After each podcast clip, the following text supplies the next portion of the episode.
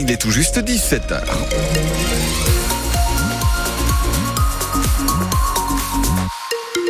L'essentiel de l'actualité avec vous, Boris Combin. Bonsoir. Bonsoir Alain, bonsoir à tous. Le château de Chambord est encerclé par des tracteurs. Oui, à l'appel de la coordination rurale, une soixantaine d'engins agricoles a pénétré dans le parc du château en fin de matinée. Quatre des cinq sorties du parc de Chambord sont bloquées depuis. L'objectif de cette action est d'obtenir, je cite, des actions concrètes après les annonces du gouvernement pour répondre à la crise agricole. En visite dans un élevage bovin dans la Marne, Gabriel Attal assure que les choses avancent. Il promet notamment que les premiers versements ont lieu cette semaine pour les élevages touchés par la maladie hémorragique épisodique. Un nouveau quartier va bientôt pousser sur l'ancien site de Michelin à jouer les tours. Quand le fabricant de pneus a licencié 700 de ses 900 salariés il y a 10 ans, il a libéré 19 hectares de terrain.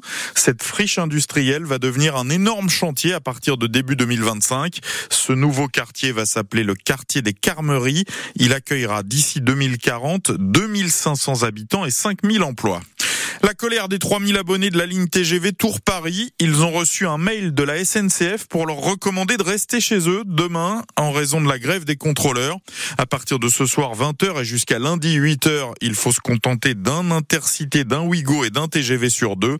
Le président de l'association des usagers du TGV Tours-Paris rappelle que tous les abonnés n'ont pas la possibilité de télétravailler. 689 voitures ont été volées en 2022 et 2023 en Indre-et-Loire. Oui, c'est le décompte fait par les assureurs affiliés au groupement Argos, c'est-à-dire la quasi-totalité des compagnies d'assurance.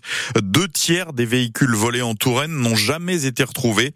Le nombre de vols a d'ailleurs augmenté de 13% entre 2022 et 2023. Vous retrouvez plus de détails sur francebleu.fr. La plainte déposée par Karim Benzema contre Gérald Darmanin est classée sans suite. Le procureur général de la Cour de cassation l'indique cet après-midi. Le footballeur avait porté plainte en diffamation le ministre de l'Intérieur parce que celui-ci l'avait accusé d'être en lien avec les frères musulmans en octobre dernier. Enfin, Miss France 2024 est annoncée en Touraine. Eve Gilles participera à l'élection de Miss Indre-et-Loire 2024 à l'Atrium de Saint-Avertin. Cette élection aura lieu le 29 mars prochain.